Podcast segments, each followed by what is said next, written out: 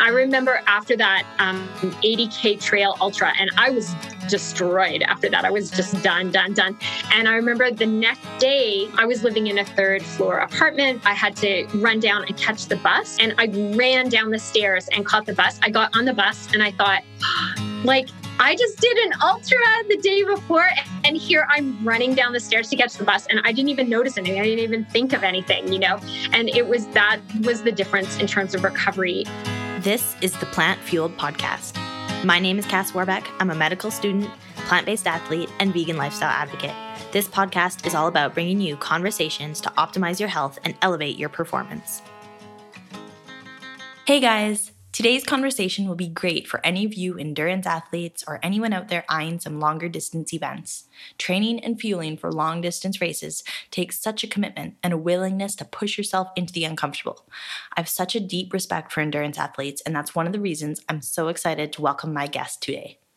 Joining me is Dr. Pamela Ferguson, a registered dietitian with a PhD in nutrition who has over 15 years of experience in everything from research to teaching, as well as public health and clinical practice. She's also an accomplished runner and speed walker and has completed multiple half marathons, one marathon, a couple ultra marathons, and a self styled Ironman. Amazing, right? Dr. Ferguson has worked as a dietitian internationally in Europe, Africa, and Asia, and for organizations such as UNICEF and the World Food Programme. She's currently in private practice in British Columbia, Canada. She's been featured on multiple podcasts and spoken at nutrition conferences internationally. She is fascinated by nutrition and loves bringing wellness and fitness into her own life. This involves eating a whole food, plant based diet and cooking and baking with her four children. Dr. Ferguson brings all of this joy and experience to her dietitian practice, and today she is sharing it with us as well. In this conversation, we talk about her experiences as an endurance athlete and how she personally fueled her training, protein needs for athletes, high fat diets, the problems with dairy, and so much more. Before we get into it, though, just a quick shout out to my show sponsor, Warlock Golf. Imagine it's a calm autumn morning. Sun beams through the trees, the fall colors contrasting with the bright blue sky. A couple of Canadian geese glide swiftly through the light breeze, landing awkwardly on a nearby pond. Unfortunately, you're not enjoying any of this because you're playing golf. They say golf is a nice walk round, but not when you're using golf accessories from warlockgolf.com. Warlock Golf is a Canadian based company rooted in small town Manitoba that understands that golf is supposed to be fun. That's why they offer a variety of one of a kind ball markers and golf accessories that'll add some serious style to your game. Add some fun back into your game by visiting warlockgolf.com and using discount code PLANT15 for 15% off your order. That's code PLANT15 for 15% off your order at warlockgolf.com. And one last thing if you're enjoying my podcast so far, please share it with someone else who might find value in it. Thank you. Now, on to my conversation with Dr. Pamela Ferguson. Welcome, Dr. Ferguson. Thank you so much for joining me here today. Thank you so much. Thanks, Cassie. So you, there's so much to you, and I'd love to. Um, before we dive into everything nutrition and athletics, can you tell me a little bit about your path to becoming a registered dietitian and a plant-based one at that? How did you find this career? I actually wanted to go to medical school originally, and I was in university at U of T um, doing an undergraduate degree, and I went to hear a talk in the medical school. It was just like a special talk that anyone could go to, and it was about public health nutrition. And in the talk, they were talking about how um, I think it was like 80% of chronic disease had nutrition as an important explanatory variable or contributing variable to that disease. And I was really um, struck by that and thought, well, I would like to be involved in preventing disease rather than waiting for disease to develop and um, reacting to it. So I thought nutrition seems to be a good way of cutting across many diseases in terms of improving, optimizing health, and um, and reducing the incidence of many chronic diseases. So uh, that inspired me to want to become a registered dietitian. Amazing. I can totally agree. I am so passionate about the nutrition side of it. And for you to just like dive into it head first, like it's we need more people like you. Um, so when did you become plant-based? Were you plant-based before becoming a dietitian or was that later on in your journey? I started my nutrition degree in I think 1996 and I mean, there definitely were some people who were vegan at that point. I had met some vegans, but it was definitely much more um, unusual. I didn't hear about it a lot. I didn't know about it a lot. And um, I was vegetarian at that point um, and uh, didn't actually become vegan until about, oh, I, I actually always forget exactly when I became vegan, but I think it was around nine years ago that I became vegan. Okay. And what were just, I know it could be a whole conversation in this itself, but what were your initial reasons for going vegan?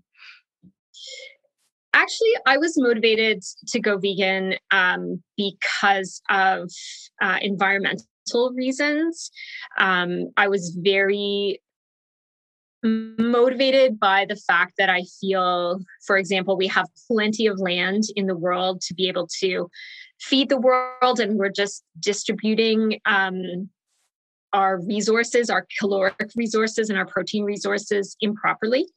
Uh, that was actually the reason I originally went vegetarian as well, way back in uh, the 90s, and I read Diet for a Small Planet and that it was a similar reason when i kind of became more educated and learned more i realized that actually becoming completely plant-based was the answer more than just becoming vegetarian.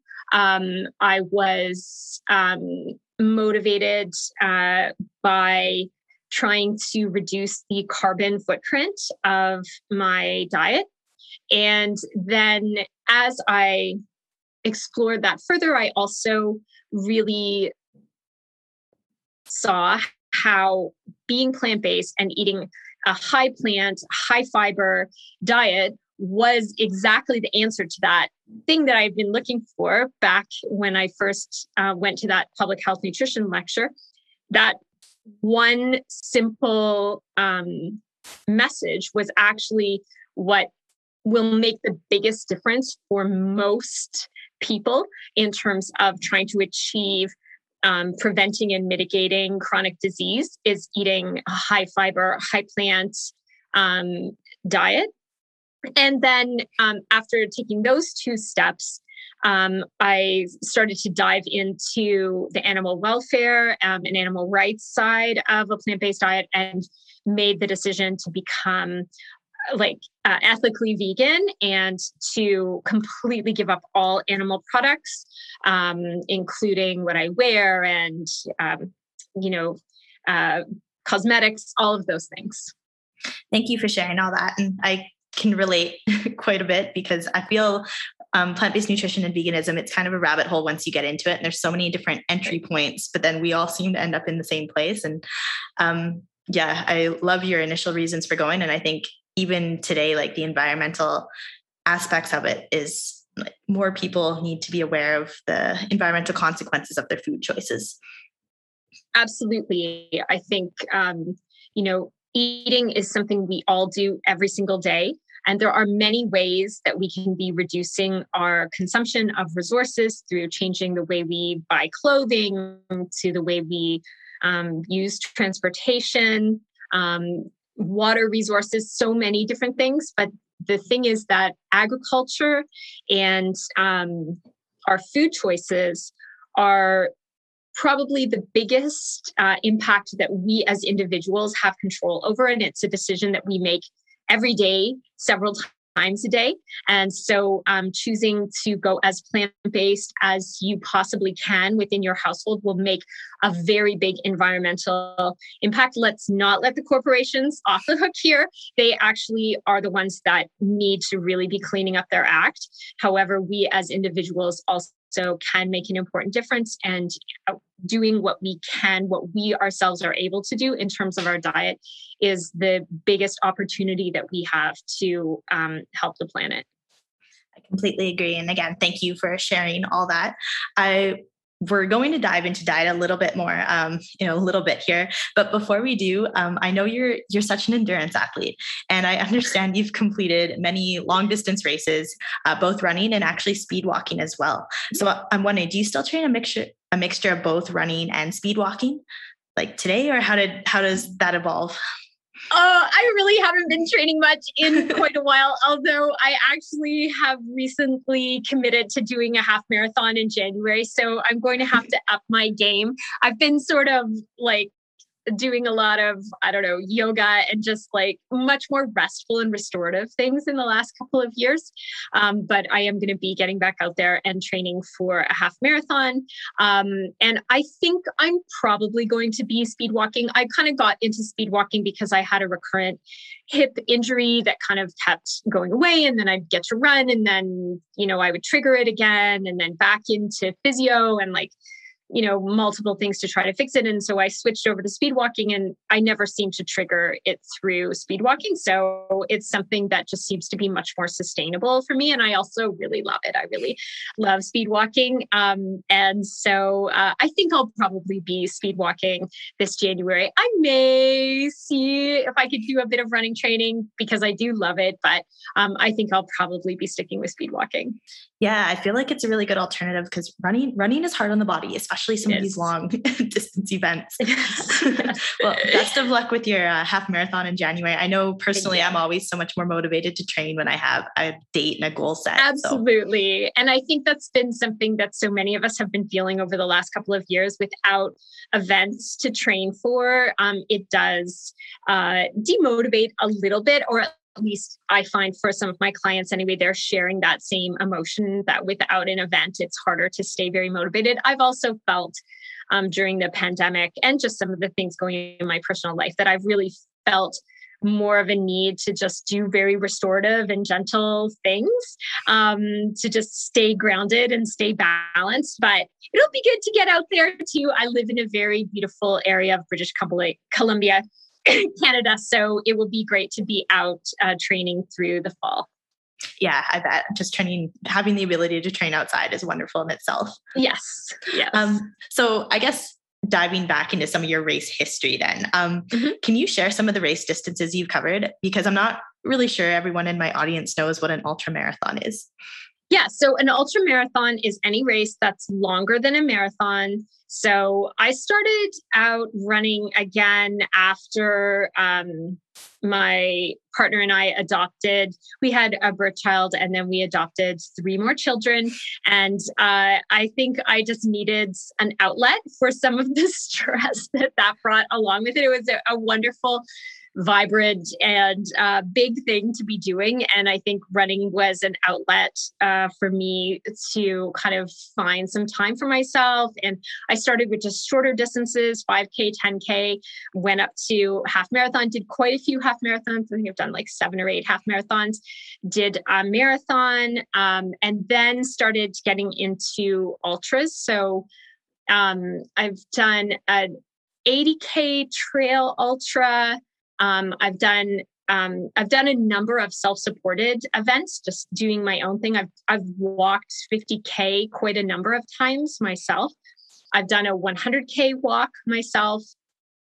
I did my own self-supported, self-styled uh, Ironman, um, including like the full thing with the I don't even remember what the distances are anymore, but like the full full distance Ironman with the bike and the marathon and the and the swim. I had to do the swim in the pool because i didn't have like a boat to support me and stuff like that so i did the swim in a pool.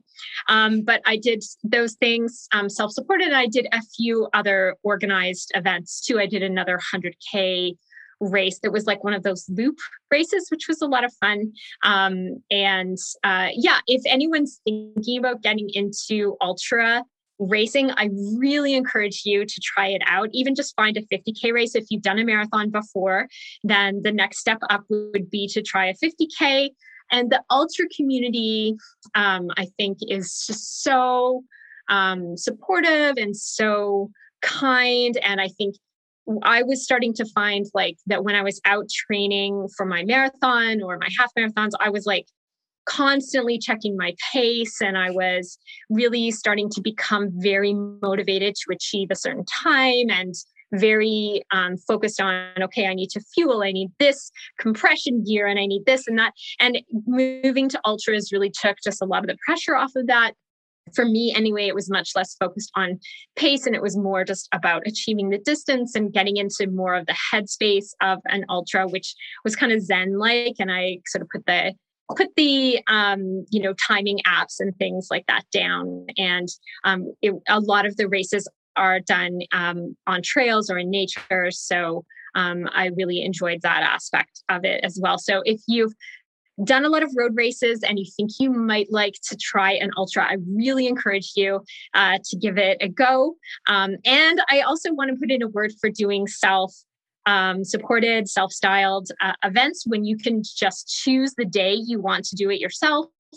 Um, and, um, you know, especially during COVID right now. And we, like we talked about, a lot of events have been canceled. Setting up your own event or setting up an event maybe with a few friends or a running group that you have and doing your own thing um, is is really liberating and a lot of fun you're really selling it actually i've um i've my extent is i've completed a half marathon like years ago mm-hmm. but i've been eyeing i feel like i need to do a marathon i've heard so many great things but it's super cool to hear the difference between after beyond a marathon how the community and how the feeling changes and i feel like anything out in nature And it's yeah i might yeah. have to try but doing a marathon i really think is like such a it's such an accomplishment and it's such a thing to do but it's like very much for me anyway in the experience like it's like having another job like training for a half you can just about like slide it into mm-hmm. the fit into the rest of your life but training for a full marathon and it trying to achieve a time goal and like taking it seriously is a real commitment and uh, you will find it kind of takes over your life a little bit so just be prepared for that it for me i think it was like a once in a lifetime thing to take it that seriously and do it because of the way it did a little bit take over my life. It was wonderful, but I don't think I'll become that marathon person that does them year after year after year. But um, the ultra thing, I think it just had a vibe that I found much more welcoming and I loved a lot. And so I'm so curious. You mentioned you did like one of the lap races. Was that because I've heard you talk about doing a 24 hour race? Was that the yes. 24 hour? I can't imagine. So does that you just run for 24 hours straight? So that one I walked, I think, but yes, it's 24 hours and it was that one was a lap um, race uh, in London, Ontario called Batdam Hill. So it was in a park. And the lap on that one was fairly short.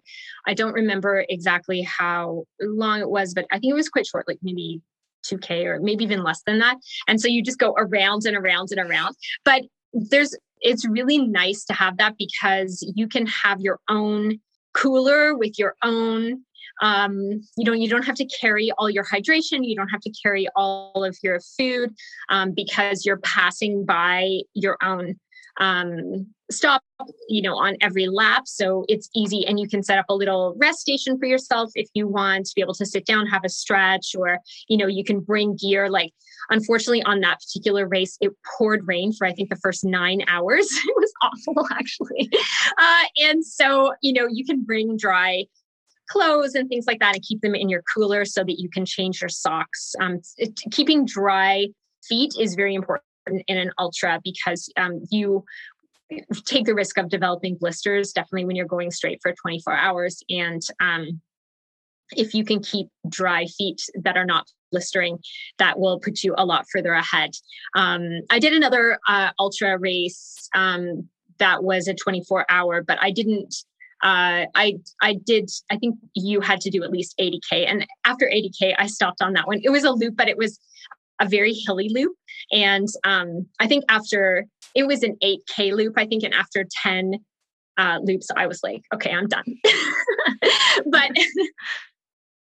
yeah, so I, I think I didn't go the full 24 hours on that one. But um, yeah, uh, I really at that time in my life and it was very inspired by those uh, long distance and re- like training through the night and all that kind of thing. I, I, really found that kind of thing a lot of fun at that point in my life.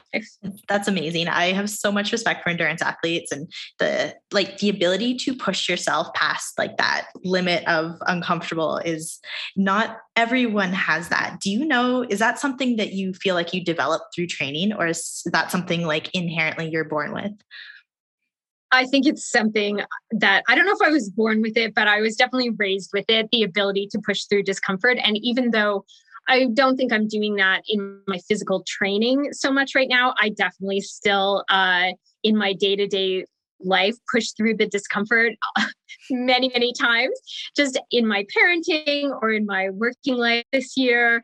Uh, those things also take that kind of endurance and that kind of pushing through, even when you're exhausted. And uh, you know finding a way to still find the energy and to regroup and recenter even when things are hard. Um, there are many ways that that kind of um, endurance mentality applies to our lives in general not just um, our lives as endurance athletes. You can share any like lessons you've learned from your racing. Yeah uh, that's probably it uh, and uh, just trying for me, it was just about there was a time in my life where I was really driven to do that kind of thing. And it was very much a release for me and it was a joy for me. And then there reached a point for me, I reached a point where um, it wasn't really a joy anymore. I remember I was out training. I was really far from home. I was living in Toronto. At the time, I lived way in the west end of Toronto. I was like running. I was like way over in the east end of Toronto. It was late, it was cold, it was dark. And I remember sitting down on somebody's like wall, garden wall by the sidewalk or something. Just like I was like, okay, I need a, I need a, break. I need to sit down, have a rest. I sat down and I was like, you know, I would really rather be home in my bed right now. and up until that point, I was always like wishing to be out training. And at that point, I realized I think I'm starting to transition away from this being what really serves me. And as soon as I felt that way, um, for me anyway, I started to transition away from doing those really long events because there's, I don't think it's ever something we should force ourselves to do. It's like you're either driven to do it or you're finding joy in it or you're not. And as soon as you're not, I think it's time to seek something else that some other type of movement that your body finds joyful. Yeah, I think that's actually really good advice and something that most people can probably relate to on some level, whether they've ever done a race or not. Um, yeah, no, thank you for sharing that.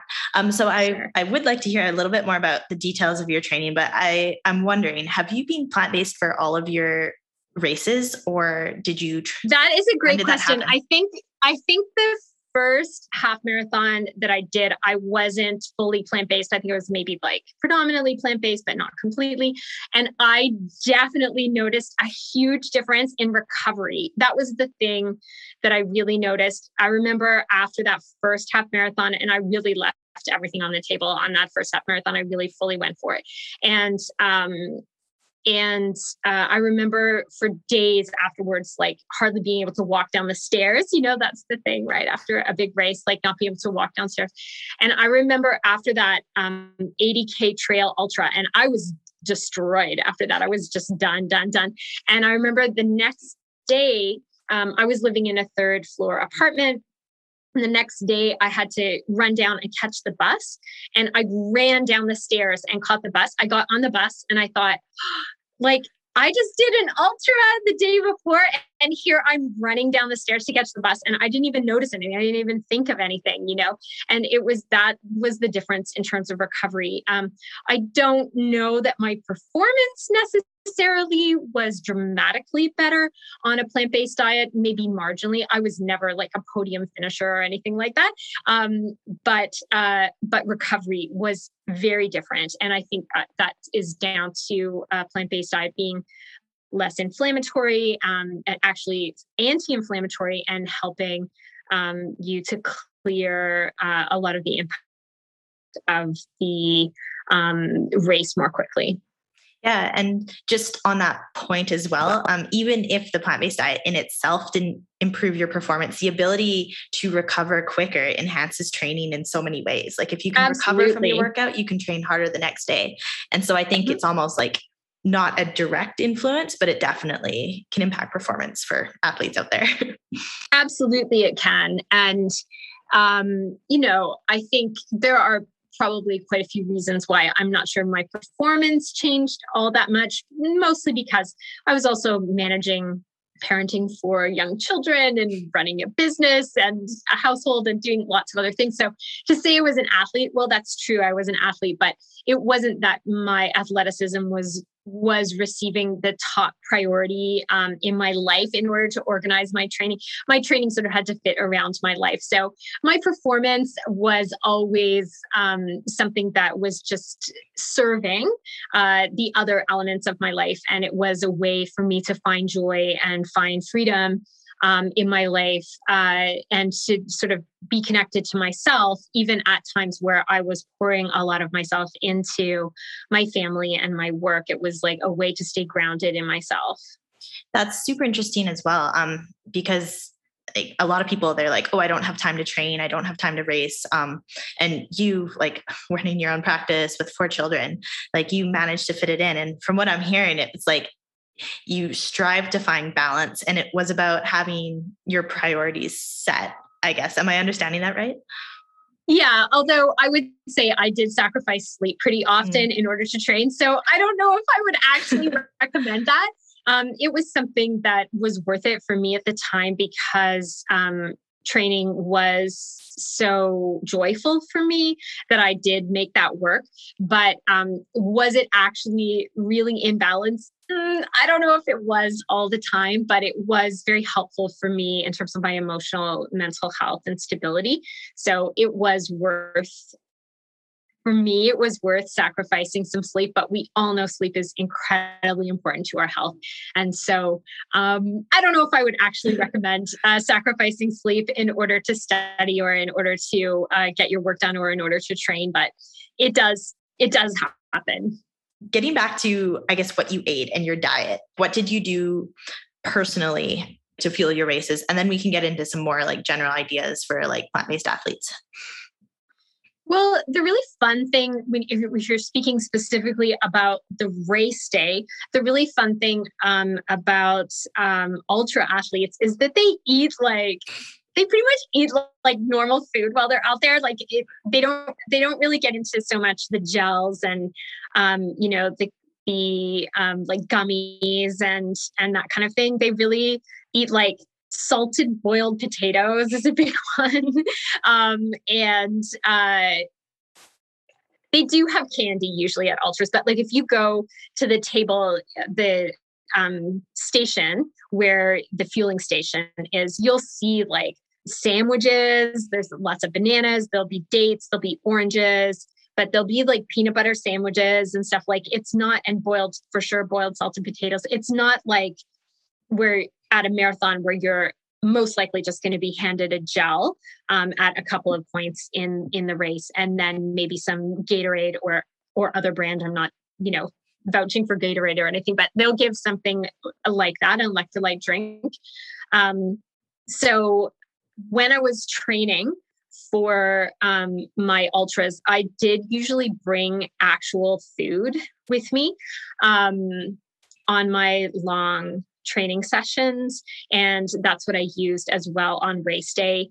Um, I used different things. Um, I personally found for me, and this is just my own body, that my body did not do particularly well breaking down fat uh, on really long endurance events. A lot of people do great with fat and they'll do like avocado sandwiches and that kind of thing. You know, that was not for me. I had to keep it pretty much to carbs and protein. Um, so I would do, I think I did like um, rice balls uh, with salt, uh, like sticky rice balls with salt that I would make into little balls and wrap them. Um, dates, um, I would use um, sliced oranges, bananas. Um, I did, yeah, mostly keep it to to Whole Foods um, eh, for my training and for my um, events. And when I used to train for a half or for um, full marathon, um, I would use um, Clif Shot Blocks. I think again, not vouching for any particular brand, but that's just worked better for me. I I didn't really love gels. Um, they didn't really sit all that well with me or I didn't like the taste of them very much. So I would go for the shot blocks um, when I did marathons and I would like practice, you know, like, you know, you get into like just these very specific things, trying to shave even just like seconds off, you know, each each um, transition. So, you know, I'd I'd uh, slice open the shot block package and then practice being able to like transition pulling it out of my pouch and like being able to like pull one shot block off into my mouth and and eat it and and to be able to do all of that without having to stop or having to slow down or whatever so i mean that's the kind of thing that eventually i started to feel wasn't really the way I wanted to use my time.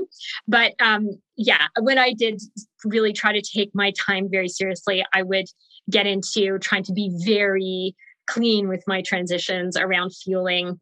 Um, and I made my own, and this is something I I used all the time, even when I was ultra training and marathon training. I made my own electrolyte drink, which this is this is something you might want to try. Uh, I think it is really tasty.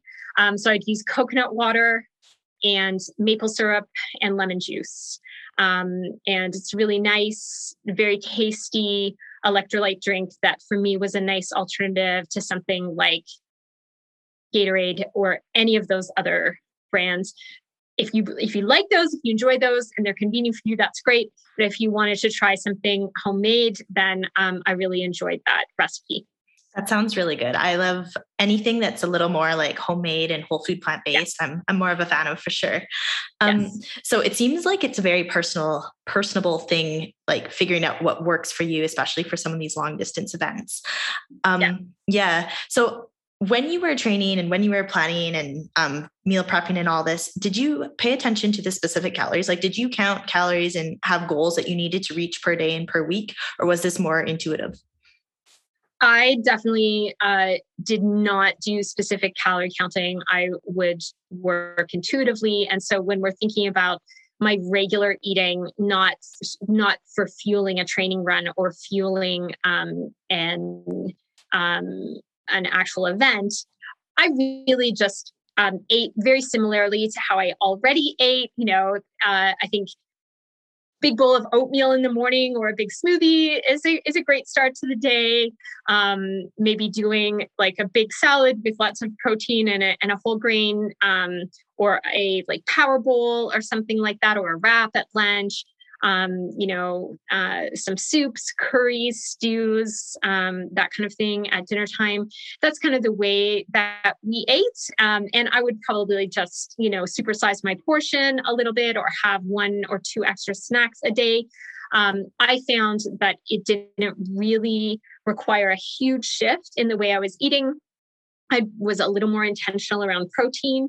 Um, sometimes I used a vegan protein powder. Sometimes I didn't. Sometimes I just looked for whole food sources of protein, but being more intentional around making sure that I was getting um, protein probably three times a day, making sure that I was getting a good source of protein in my meal, tofu, tempeh, uh, beans, lentils, nuts, seeds, that kind of thing. Um, and uh, again, I didn't do anything dramatically different from how I eat otherwise, uh, just probably adding an extra snack or a slightly bigger portion or maybe seconds sometimes and just worked intuitively with how I was feeling and how my um, hunger changed. I know that for me, um, I my I did get hungrier for sure when I was endurance training. Um, I definitely was um, hungrier than usual, but be careful about the trap that uh, you know you think oh i just ran for three hours therefore i like can eat all day whatever i want um, well you can you can do whatever you want but um, you'll find that uh, a lot of people will actually overcompensate with calories if you have that mentality. Um, and I'd encourage people to really try to tune into their hunger and fullness cues instead of just sort of thinking, "Oh, I'm I'm a runner, therefore uh, I should just be eating all the time." I think that kind of messaging isn't the most helpful, and instead really try to feel into your body um, how you are doing. And the biggest um, indicator of whether you're overfueling or underfueling are any dramatic changes in weight. So if you notice that you are dramatically losing weight or dramatically gaining weight, little shifts are no big deal. But if you notice um, dramatic rapid changes happening, then that will be an indicator for you that you are really under or overfueling. Super helpful for anyone that's maybe um, started or they're training for an endurance event or maybe they're thinking about it. Um, so a lot of good things to keep in mind there. Um, I would like to just get back a little bit because you talked about protein and you talked about being a little more mindful um, of getting enough protein. And I have to apologize. I'm sorry, but I need to dig into the protein question a bit more. Of course. Yeah. Go for so, it. Yeah. Um, specifically, let's say like a, a, vegan client is coming to you, they're training for an endurance event. Um, what exactly would you say their protein needs are? Do you recommend specific amounts or how do you counsel them in this area? Yeah. So I would say that usually we'd be talking about um, a, somewhere between 1 to 1.3 grams of protein per kilogram per day. Um, when they're, let's say they're training for um, a marathon, even when you're marathon training, there's probably only three or four weeks in that training cycle that your training is really intense. And the rest of the time, you're either scaling up or you're tapering. So, when you're in the really uh, long, long run stage, you may want to go to the upper end of that 1.3 or maybe even slightly above that um, grams of protein per kilogram of body weight per day. But for most of the training cycle, you're probably okay at um, one or maybe a little bit more than one gram of protein per kilogram of body weight per day. Again, it depends on other factors too. It depends on um, other sport that you might be engaged in, um, particularly if you're doing any um, heavy weightlifting training uh, along with your endurance training. Um, and uh, other factors just I, I just want to be cautious around giving one blanket piece of advice for everyone, but I'm going to say in general, most of my clients would fit into that one to 1.3 grams of kilograms uh, of protein per kilogram of body weight per day. So let's say you weigh um, 60 kilograms, then you would be eating 60 grams of protein per day. And you can break that down to um, say three meals, 20 grams of protein per meal approximately. We can't really absorb more than 30 grams of protein at a time in any one meal. So there's no point super loading your protein into one meal. Um, you are better to spread it out, like I said, over three meals. Or if you also incorporate snacks, then you can add um, a bit of protein. And as we know, protein occurs across almost every single food. Almost every single food has protein in it. All, all plant foods vegetables fruits nuts seeds almost all except for maybe vegetable oils almost everything has protein. Um, but there are foods that are going to be richer in protein. Uh, again um, tofu tempeh uh, beans, lentils, nuts, seeds. These are the plant based foods that are richest in protein, and some grains and pseudo grains too, like quinoa, for example, is a pretty good protein source, or bulgur or buckwheat. So, um, you know, I think uh, the key advice is to um, to figure out what your weight is in um, kilograms and eat at least that at least one gram of protein per kilogram of body weight per day and spread out that intake across your day. That's great advice. So you mentioned there's there's obviously so many. You mentioned them, the different sources of plant based proteins. Uh, you had also mentioned plant based protein powder as maybe mm-hmm. like a convenient option. What are your thoughts on like the different blends, like soy, pea, hemp? There's different options out there. Do you have a preference? I personally like um, for most people that they choose a blend. Um, so I like um, to advise people to choose something where there is a mix of different sources of protein in the protein powder. Um, I'm going to name a specific brand right now. This is not to say that this brand is particularly um, the one you have to go for, but one that I've used before is Genuine Health fermented vegan protein. I like that because uh, I find it can be a little bit easier to digest and break down uh, because it is fermented. So I find clients who maybe sometimes struggle with um, digesting protein powder are going to find that one a little bit easier to manage. It is a blend. Um, I would advise against going for um, a single source that is like soy or pea because if you are having protein powder every day and it's soy or pea, I have seen people develop um, uh, an intolerance to those products after using them regularly. And so I just think if we look at a blend or if you vary the protein source, um, you're less likely to develop an intolerance. You probably break it down a little bit easier.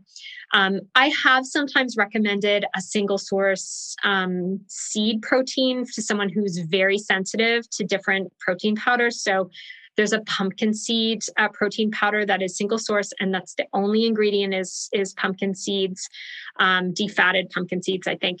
Um, so I would say that's an option it's not quite as high in protein as um, some of the others, but if you're really sensitive and struggle with protein powder, that is an option. It's not quite as complete, however, as some of the others are in terms of the range of amino acids. All the amino acids will be there, but um, in nuts and seeds, uh, amino acids like lysine, for example, are a little bit limited in the um, proportion that's in the product. So I would say if you can go for a blend, if you tolerate it okay, I would say um, go for that. And remember that you can also go for half a scoop. Um, if you're listening to this and you find like a full scoop of protein powder to be a little bit too much for you, try half a scoop, try even quarter of a scoop. You know, these are like 20 grams of protein per serving. Even if you go half a scoop, that's still 10 grams of protein. Plus, if you're also eating, um, let's say that's going into a smoothie and you're putting soy milk in there, there's another seven grams of protein. You're also putting maybe some peanut butter or some hemp hearts or some flax seeds in there. You're getting protein um, from those whole food sources as well. So, um, you know, if you're struggling uh, with protein powder, um, then you can uh, go for a smaller portion of the protein powder and still get a lot of the advantage. Yeah, I think that's one thing I was just I've been surprised by is how quickly it can add up sometimes. Like you can right like if you're eating like uh like I put lentils and like my oatmeal such, like it adds up fast. So great.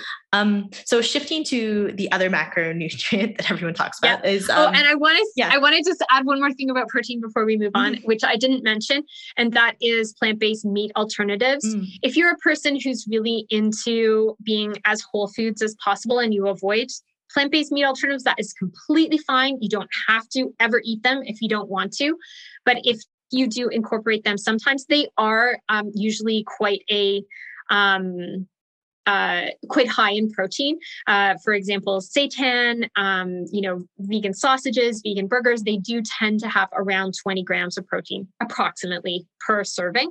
So that is another alternative that you could bring in, say, maybe once a week if you want to incorporate those um, into your diet. If you prefer to be whole foods, then that's great. You can definitely do that too. Okay, thank you for adding that in. Um, all right, so just real quickly, um, a lot of endurance athletes I know um, like the high fat keto diets, and you personally right. said this doesn't work for you. I'm just wondering your thoughts in general. Do a lot of endurance athletes like high fat keto diets? I think there's a I lot know. of talk I hear about, it. on it. you know, I think there's a lot of talk about it being fat adapted, that mm-hmm. kind of thing. I haven't actually like I've tried looking into it. I haven't actually found that many serious endurance athletes mm. that really do um, claim to be fat adapted and use that in their events. Um, you will hear about some people who will reduce um, the um, carb uh, loading or intake that they take in on a regular basis, and then they'll carb load right before an event or and use carbs in the actual event with the idea that they're going to get even more of a boost from those carbs because they are fat adapted, that kind of thing. I've heard of all of these things. Mm-hmm. I have not yet seen the evidence that this, from research, that this is um, successful. From what I've seen and from what I understand, we're still really all top tier, um, you know, endurance athletes across sports uh, that I am aware of are still by far the majority of people are using carbs as their main source of fuel. That's what our bodies are um, are naturally going to want to do. Um, if you're listening to this and you're a fat adapted athlete, absolutely hit me up. I would love to, honestly, I'd love to hear. I'm not um, against it. Uh, you know, if you are a vegan and you're eating lots of like nuts and avocados and coconut milk and stuff like that, and, and you're fat adapted um, and that's working for you as an endurance athlete, I'd love to hear more about it. But I think to say that there are lots of endurance athletes doing it is, I think, probably um, not really accurate. I think most endurance athletes are still carbing up most of the time. Okay, great to hear. Um, another maybe myth that we can cover then is I don't know if it's so prevalent anymore, but we've all heard the advertising that chocolate milk is one of the best recovery drinks oh, out there. Oh, yeah. yeah. Can you just share your thoughts on this? well, I think in terms of recovery, what we need is something that actually is mostly carbs and has some proteins. We need carb and protein. Um, and so, I mean, I mean, chocolate milk, okay, it does have some carbs and it has some protein. It has just like added sugars, is where a lot of the carbs is coming from. I think much better if you want to do something like that, um, have like a glass of soy milk and a banana, you know, or have like uh, a piece of toast with peanut butter or something. Uh, this is, these are going to be much healthier, much more whole food options. We don't need to look to chocolate milk. I get the idea that it might be um, seen as convenient, but I think really what's going on here is this is just the chocolate milk manufacturers, the dairy uh, manufacturers just wanting to sell their product. And so this is just another way to market it and to give it a health halo when in fact it's really um, something that is not particularly well suited to athletic performance and recovery. I think much better to choose um, whole food options. And what you're going to want is um, very shortly after your um, in terms of recovery very shortly after your training within 20 minutes if you can try to have a snack that is um, mostly carb with some protein or actually what's really ideal is within a two hour window after you're working out to just eat a full balanced meal and by balanced i'm meaning drawing on the different plant-based food groups. So um, grains particularly whole grains um, uh, nuts and seeds, uh, beans, lentils, protein foods, soy foods, and also fruits and veggies. Including something from each of those groups would be wonderful, um, like a big power bowl, or um, you know, a salad, or chili, curries, like th- those kinds of foods. Have a full meal, uh, and that is going to be what will um, best provide the nutrients that you need in order to um, meet your needs. Okay, great to know. Um, just in general, are there like what are some of the reasons that you, I guess, suggest your clients avoid or limit dairy? So I'll be honest that I think the number one reason to avoid or limit dairy is for ethical reasons, mm-hmm. and the number one, the number two reason is for environmental reasons. But in terms of your health, I do think that um, dairy is not really providing anything unique that you can't get from other foods, which are more anti inflammatory and uh, better for you. I think you can absolutely get all the protein, all the calcium, um, you know, that you that you could get from dairy. You can get those from plant-based foods that are going to offer a lot more to you. I am not going to uh, really say that dairy is um, going, I'm not going to really bash dairy in terms of health outcomes. I think, to be honest, the research is very murky and mixed part of the problem is so much of it is funded by dairy. It's it's a lot of it is very hard to sort through. Um, the other problem is is when you look at a lot of the research on dairy it's like what are they comparing those people who are eating a high dairy diet to? Are they saying they're comparing someone who eats a lot of dairy to someone so they're eating a standard uh, you know american diet with a lot of dairy and then they're comparing to someone else who eats a standard American diet without a lot of dairy. And then they'll say the people who ate more dairy did better. Well, okay, maybe people who drank a lot of skim milk did better than people who ate more steak or something. You know, it's like, okay, let's get a group of people in there who are actually eating a varied, mostly whole food, plant based diet and compare that. And then let's see who's doing better. So I do think the dairy research is hard to um, is hard to elucidate. However, when you look at saturated fat intake in Canada and the US, cheese is up there actually as our number one source of saturated fat. Um, and uh, I think a lot of people don't think of that when they think of saturated fat. They tend to probably think of steak. Uh, they'll think of you know the white marbled fat on the edge of meat.